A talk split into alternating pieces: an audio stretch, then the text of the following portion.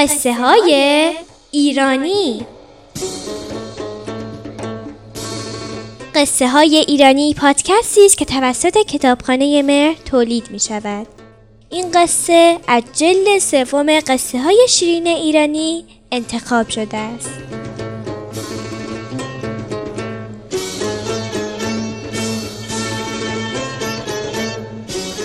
مارگیر و روزی روزگاری مردی بود که مار می گرفت. او به کوه و صحرا می رفت یا در خرابه ها یا جاهای دیگه دنبال مار می گشت. وقتی ماریو پیدا می کرد اونو می گرفت و داخل جعبه می بعد به شهر می رفت و توی میدون شهر معرکه می گرفت و ما رو از داخل جعبه بیرون می آورد و به مردم نشون می‌داد. مردمم دور اون جمع می شدن و مرد مارگیر با مار بازی می کرد. سرشو می گرفت دومشو می گرفت و به این شکل مردم سرگرم می شدن. بعضی هم سکهی به مارگیر می دادن. این کسب و کار مارگیر بود. روزی از روزها مرد مارگیر به دشت و صحرا رفته بود و دنبال مار میگشت می‌خواست مار عجیبی پیدا کنه تا مردم بیشتر دور اون جمع شن هوا خیلی سرد بود و بعضی جاها برف روی زمین نشسته بود.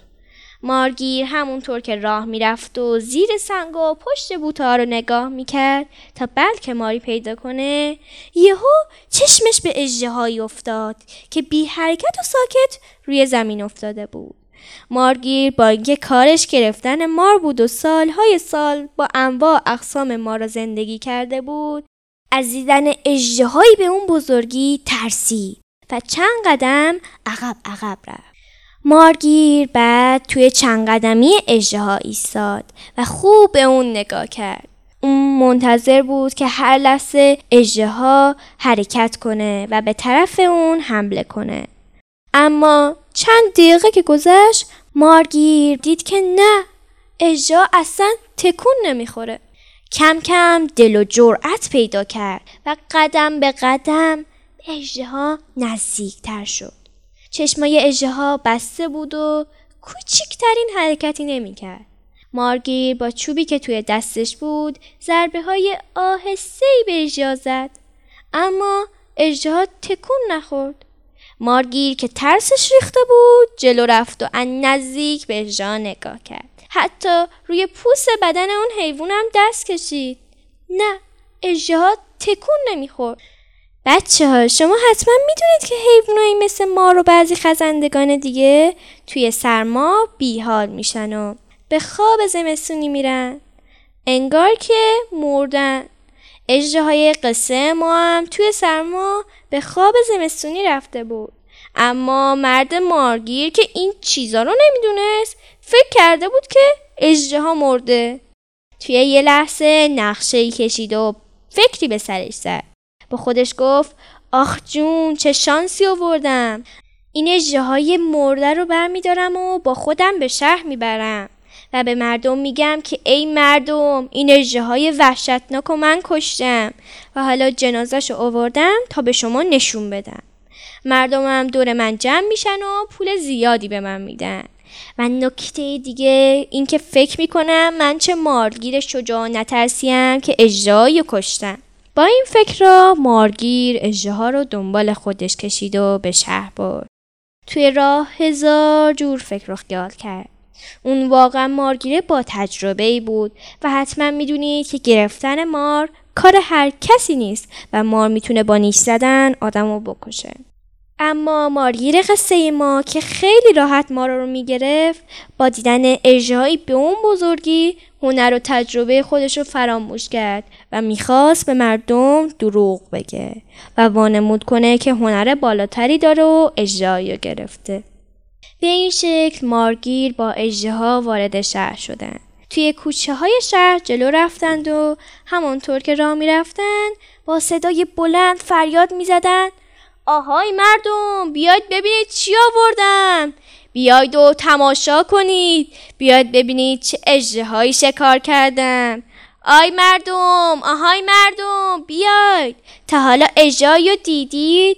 اگه ندیدید بیاید و ان نزدیک اونو ببینید. بله بچه ها مارگین این حرفا رو می‌زد و فریاد می‌کشید. اون خبر نداشت که اجده نمرده و توی خواب زمستونی رفته و اگه هوای گرم به بدنش بخوره و ساعتی آفتاب به بدنش بتابه بیدار میشه و اونو می‌خوره و یه لغمش می‌کنه. هوای شهر گرم بود و با هوای کوهستان فرق داشت. گرمای شهر کم کم بدن اجده ها رو گرم کرد. وقتی مارگیر کنار رودخونه بزرگ شهر رسید جای صاف و پهنی انتخاب کرد تا مردم بتونن دورش جمع شن و اون براشون معرکه بگیره. مردمم که شنیده بودن مارگیر اجایی به خودش آورده همه بودو بودو به طرف رودخونه دویدن.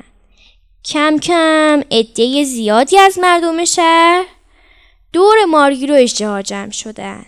مارگیر برای اینکه معرکش گرمتر شد. اشتیاق مردم برای دیدن اجرا بیشتر روی اجراها رو با پوستین و لباسای خودش پوشونده بود. این کار هم کمک می‌کرد که اجرا بیشتر گم شه هم اینکه زودتر از خواب زمستونیش بیدار شه. وقتی مارگیر به جمعیت نگاه کرد و دید حسابی دورش جمع شدن به طرف اجرا رفت تا پوستین و لباسای دیگه که روی اون انداخته بود و برداره و اجراها رو به مردم نشون بده. همین که مارگیر به طرف اجرا قدم برداشت یهو متوجه شد که پوستین تکون می‌خوره. بله بچه ها اجرا بیدار شده بود و می‌خواست حرکت کنه. مارگیر پوستین و عروسر اجرا برداشت. توی همین لحظه اجراها دهان بزرگش رو باز کرد تا مارگیر رو بخوره. مردم از ترس پا به فرار گذاشتن و جیغ زنن هم مرکه دور شدن. اما مرد مارگیر که نزدیک اجراها بود فرصت فرار پیدا نکرد. اجراها جستی زد و مارگیر دروغگو خورد. و به این شکل مارگیر قصه ما فدای دروغگویی خودش شد.